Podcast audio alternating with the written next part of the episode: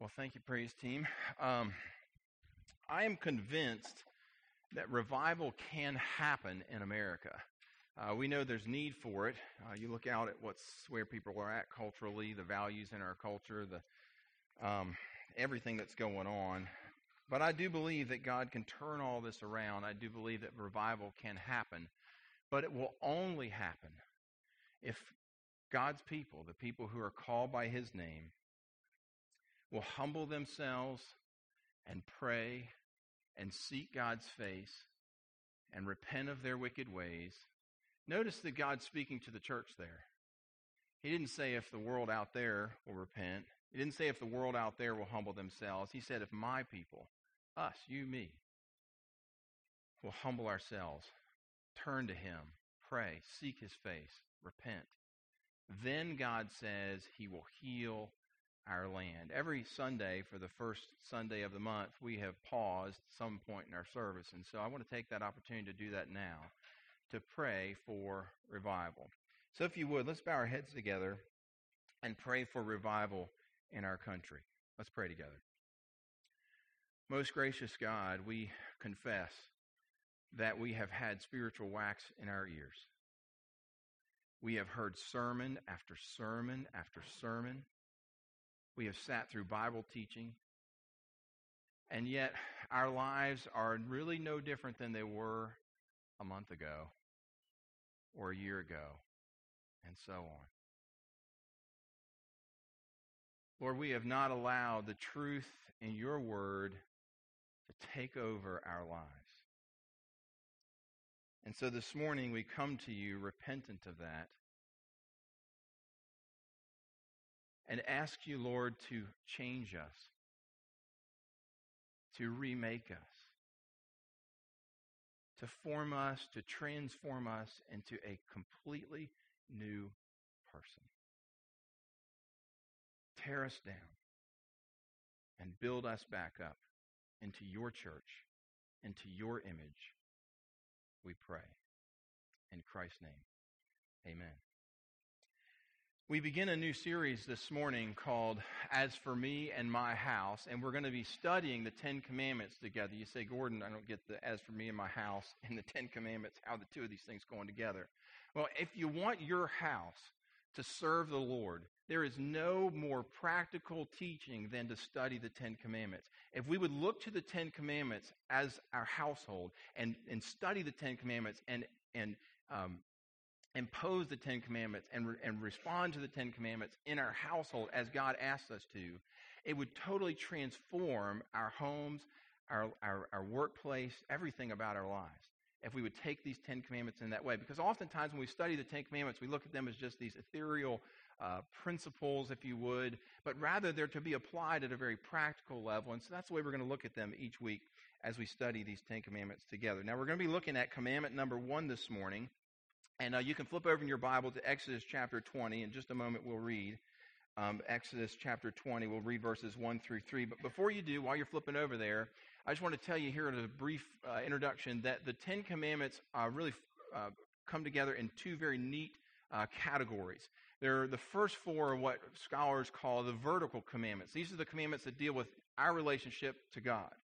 And then there are what the scholars call the horizontal commandments, the last 6 commandments that deal with our relationship to one another. But you notice that at the front end of these, we're dealing with our relationship to God. So before we begin to relate to one another, God wants to make sure that we've got the vertical relationship correct. So let's stand together and read the first of these commandments, Exodus chapter 20, verses 1 through 3. I was watching a YouTube video this past week of one of my knucklehead family members. You'll have to go, I'm not going to give you the person's name, but the guy was so upset because his church was making some decisions to respect Scripture that culturally was a little bit out there, right? And so he was upset and he was ranting and raving about this. And one of the things he said was, I know what the Bible has to say about this, but we also live in a world, where people have differences of opinions, and the Bible is one source of truth in the midst of all that. Well, friends, we stand up this morning to remind ourselves that, yes, there are other sources of truth besides the Scriptures. There's reason, there's tradition, there's experience. But when those sources of truth disagree with what's in this text, we go with what's in this text. The Scripture is always primary. And so we stand up. I know we do it again. Here we are, beginning of a new year. Each and every week to remind ourselves that this is the Word of God. This is the truth of God in written form, that this is where truth comes from. And I'm going to keep saying that until it finally logs in our head. And so just that's why we stand today. So let's stand and read together God's truth, Exodus chapter 20, beginning at verse 1 through 3. All right, here we go. And God spoke all these words. I am the Lord your God who brought you out of Egypt, out of the land of slavery. You shall have no other gods before me. You may be seated. Thank you so much. I appreciate that. Well, let's just kind of walk into this here. Verse 2 begins this. He says, I am the Lord your God who brought you out of the land of Egypt, out of the land of slavery. You shall have, here's the first commandment, no other gods before me. Now, commandment number 1 begins by declaring that I am the Lord your God who brought you out of the land of Egypt. And I thought it was very interesting as you look at this commandment that God never takes the time out and says, hey, let me prove to you that I am the Almighty. Why does he not do that? Well, it's because he had just proved to them that he is the Almighty. Here they are at the base of Mount Sinai. God has just delivered them out of the land of Egypt. Remember that water that they saw parted, that the whole nation, all 4 million or so of them, went passing through. They had seen all the 10 plagues that God had just brought. They saw how God had brought the most powerful army on the planet to its knees before God. So he doesn't need to prove to the Israelites that he is the Almighty. All they have to do is look back at what God had just done. It's proven right before their very eyes. And so here is commandment number 1. As the Almighty, he says, number 1, you shall have no other gods before me. Now, the Hebrew word that's translated there, before me, literally means in place of me. You shall have no other gods in place of me, or you shall have no other gods except for me. That's what God's saying here. So what exactly is commandment number 1 demanding of the Israelites? God is demanding here that he be Israel's exclusive God. He is demanding that he be the exclusive object of Israel's love and of their devotion, that they look to him and they look to him alone. He said, no other gods before me. He's demanding that he be the sole focus of Israel's loyalty. And what's really fascinating is that the imperative, the command that God gives here, is not a command in the plural form. Give me a little bit of grammatical context here, but rather it's a command in the singular form. And so the point of that is that God is not telling the nation of Israel as a whole not to put any other gods before him. He's telling them as individual Israelites, as individual people, in your daily lives as individuals, he's saying, put no other gods before me. When we leap over to the New Testament, we see Jesus affirming this commandment. One of the teachers of the law in Mark chapter 12 comes to Jesus and says, of all of the commandments in all of the Old Testament, which is the greatest? Well, just so you know, in Jesus' day, the doctors of the law, the teachers of the Old Testament, the theologians, had boiled down all of the commandments in the Old Testament to about 613 to be precise, 613 different moral laws. They had identified, think about that, 613 different moral laws, things that you had to keep.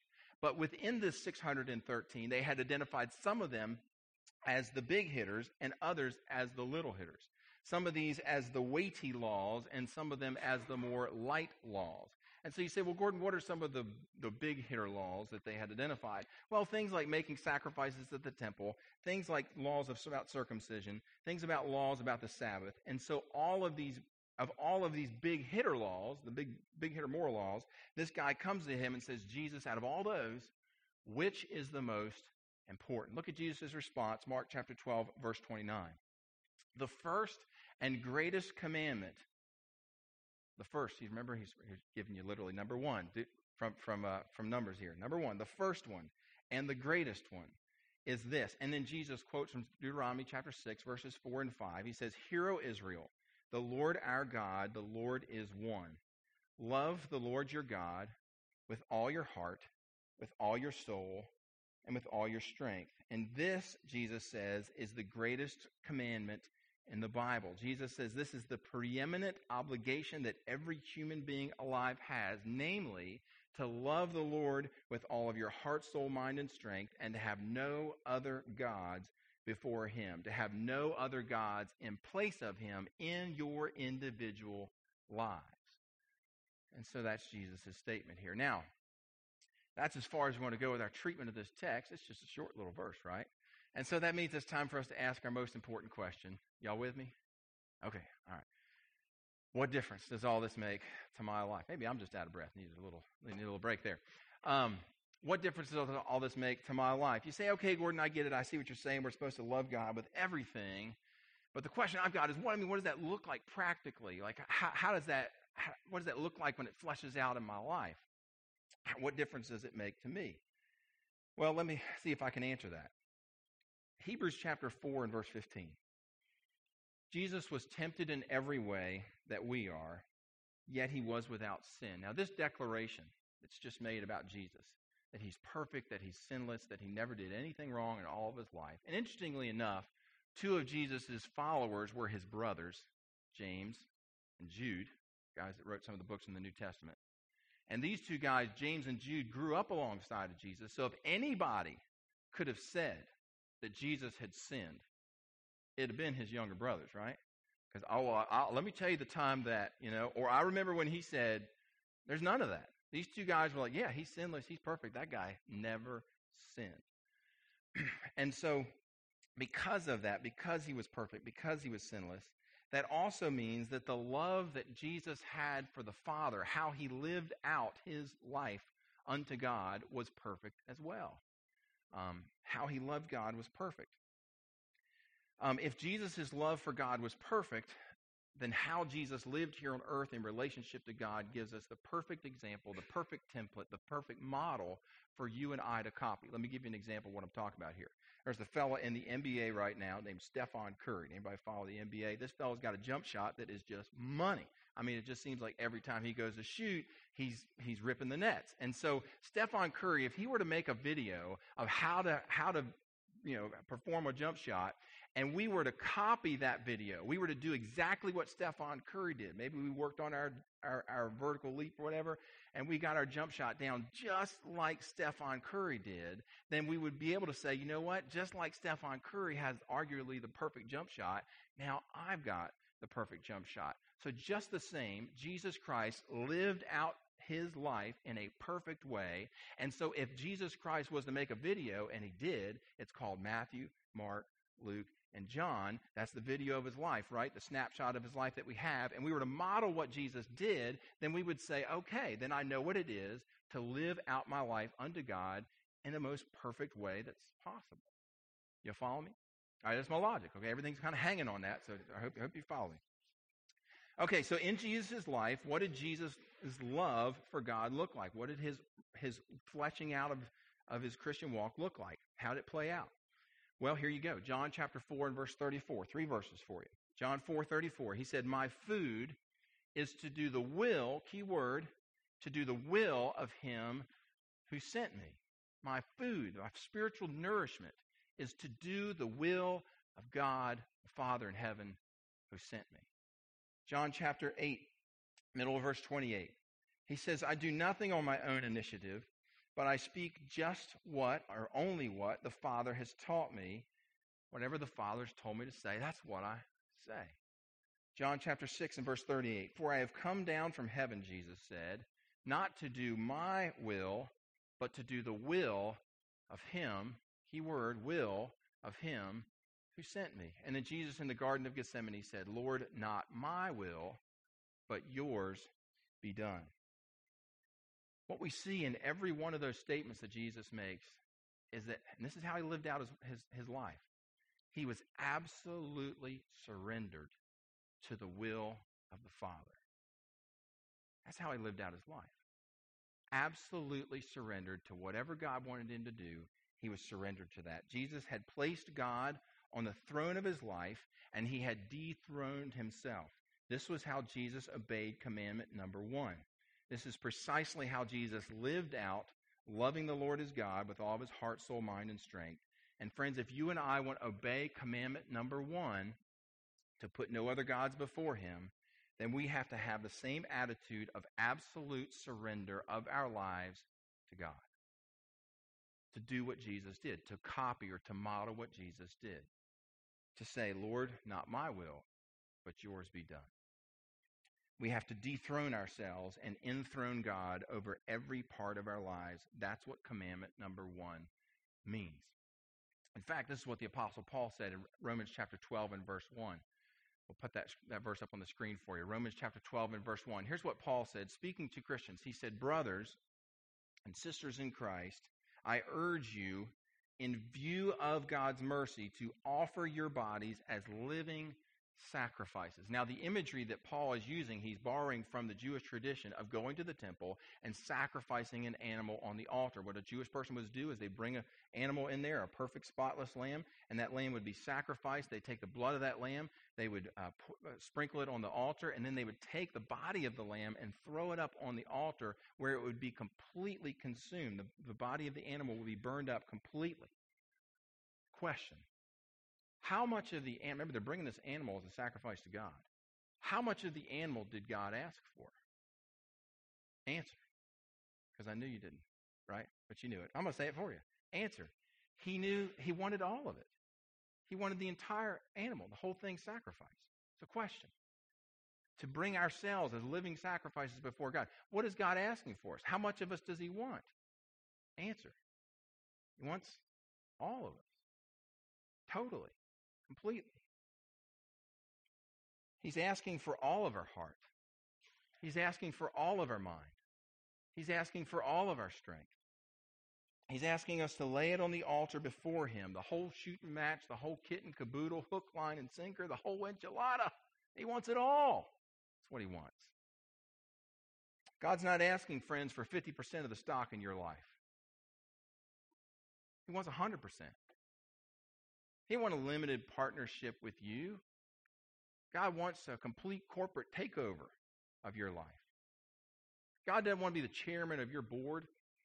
God wants to be the one and only board member who's directing your life. God wants complete and total surrender. Now, what does that mean? It means what it meant in Jesus' life, that we go where God tells us to go, that we do what God tells us to do, that we say what God tells us to say, that we act the way God tells us to act, that we live the way God tells us to live, that we forgive the way God tells us to forgive, and we do not negotiate with God ahead of time over the consequences of that decision. We just say, Lord, not my will, but yours be done. And the consequences, whatever they may be, you let them come. Absolute surrender, folks, is what keeping commandment number one looked like in Jesus' life.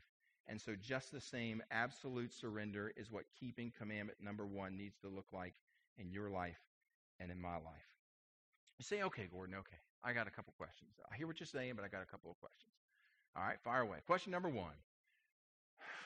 I've done this before. I've given over control of my life to people in different areas of my life, different relationships, and what's happened is I got burned. What do you have to say about that? Well, here's what I have to say about that.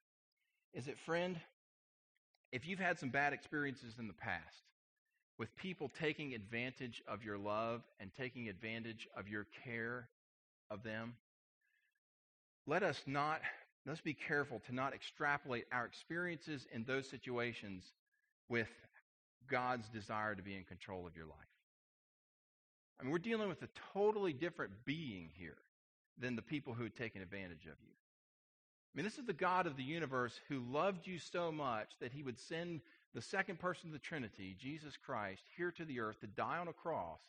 It's how much he loves you.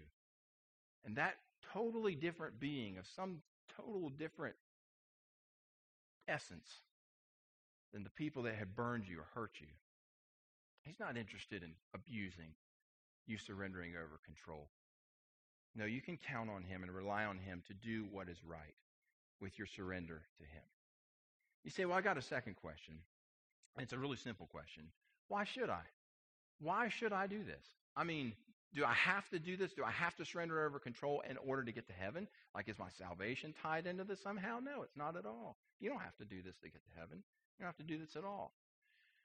But let's appeal back to what Paul said in Romans chapter 12, which, by the way, Paul, you say, well, Paul, you know, he got beat up, he got whipped, he got shipwrecked, he was flogged, he got thrown in prison. I mean, if Paul was totally surrendered to God, if he presented himself as a living sacrifice, why would I want to do what Paul did? Well, again, going back to what Paul said in Romans chapter 12, he said, brothers, in light of God's mercy to you, I urge you to present yourselves as living sacrifices, which is your reasonable service.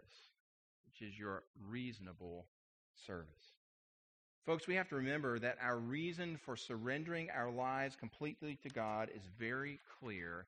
It's because the mercy of God has been shown to you and to me. God rescued you from an eternity in hell. God gave his one and only Son here to this earth to die on a cross so that you could spend eternity with him. God gave you a new heart and a new spirit inside of you. His Holy Spirit now resides inside of you. God has given you so much, you didn't deserve one iota of it.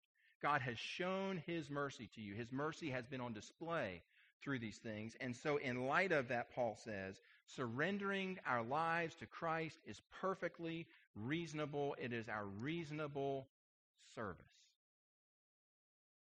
Friends, we sing our praise songs and we go to Bible study and we think God's happy with us. Say, God, you know, I was in church on Sunday. I know you're pleased with me. Hey, here I am today, God. I know you're smiling down. There's my child, right? They're so glad that they're here. Friends, God doesn't want our spiritual presence. What God wants is control of your life. That's what makes him happy. Control of your life. God wants to be on the throne of your life, and friends, nothing short of that will make him happy. This is what sets a true disciple of Jesus apart from everybody else in the world. A true disciple of Jesus is a person who aspires to love God every day with all of their heart, with all their soul, with all their mind, with all their strength. That's what makes God happy. A true disciple of Jesus Christ is a person for whom submission to God is not a buzzword and for whom obedience to God forms the very ebb and flow of every moment of their day. As Hudson Taylor, the great missionary to China, once said, Jesus is either Lord of all or he's not Lord at all. He's either Lord of all or he's not Lord at all. In other words, God's either Lord and has control over everything in your life, or stop insulting God by telling him that he's your Lord when he really isn't. In closing, as a follower of Christ, there's one more question that I need to ask us. When it comes to your sex life, is Jesus on the throne of your life? When it comes to the kind of magazines that you read and the movies that you watch, is he on the throne of your life? When it comes to the places that you go in your mind, who is really sitting on the throne? Is it you or is it Jesus Christ? Because those are the only two options. He's either Lord of all or he's not Lord at all. When it comes to how you love your wife, husbands, when it comes to the respect that you show your husband, wives, when it comes to how you treat your children, is Jesus on the throne of your life? Is he Lord of all? You know, God clearly has a will and a way for how those relationships are supposed to be. So whose will is in charge of your life? Is it the Lord's will or is it your will? When it comes to how you serve your coworkers, how do you speak to your fellow man, how you treat other people, how you forgive those who hurt you, how you handle your money, how you keep your word, how you fill out your 1040s. Oh no, he just went to meddling this morning. How it goes with your full disclosure of your life to others. When it comes to how you do these things in all of these areas, who is in charge? Who is on the throne of your life? Is it Jesus who's in charge? Is he Lord of all? Or is he just not Lord at all? Now, the good news, friends, I know I've been kind of browbeating you here a little bit this morning, but the good news is that we serve a loving and a forgiving God. And if we come to him and say, Lord, I've usurped your rightful place in my life again. And we come to him and say, Lord, I want you back in charge. I want you back in control. God, I know the things I've been participating in and some of the things I've done are wrong. And so, Lord, I repent of that. By the way, repentance is a recognition that of what sin is, that we've been doing something that's not in a right keeping with the Lord. And then it's a desire to say, Lord, I don't want to do that anymore. That's what repentance is. And so coming to him in repentance, coming to him to place him back in control of our life. And God will forgive us, friends. That's the good news. But friends, as followers of Christ, if you've usurped one of these areas, maybe you've never put Christ in charge of your life to start with, then commandment number 1 demands that you correct that situation. Commandment number 1 demands that we give over every moment of every part of our life to Jesus Christ. Commandment number 1 demands that we make our mantra for life, Lord, not my will, but yours be done. Friends, if you and I want to see the richest blessings of God in our lives and over our homes and our families, this is where it starts. The first and the greatest commandment. Let's pray. Lord Jesus, we thank you for reminding us this morning that commandment number 1 was put first for a reason.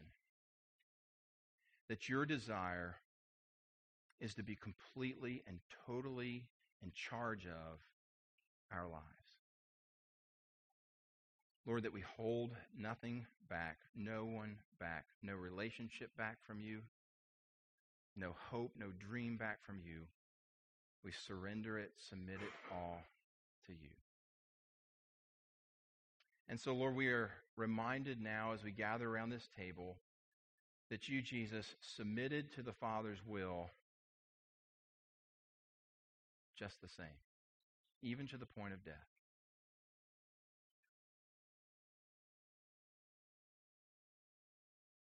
You let the Father be in charge. And so, Lord, as we remember your broken body and your shed blood this morning, in these quiet moments, if there's some areas of our life that we've been holding back and holding on to, may we say to you, whether it be for the first time or again for the 50th time, God, own that part of me. Because I want you to be Lord of all. Speak to us, stir in our hearts, we pray. Put your finger right on the issue, Holy Spirit. We submit ourselves to you and to your leading in our lives. In Christ's name.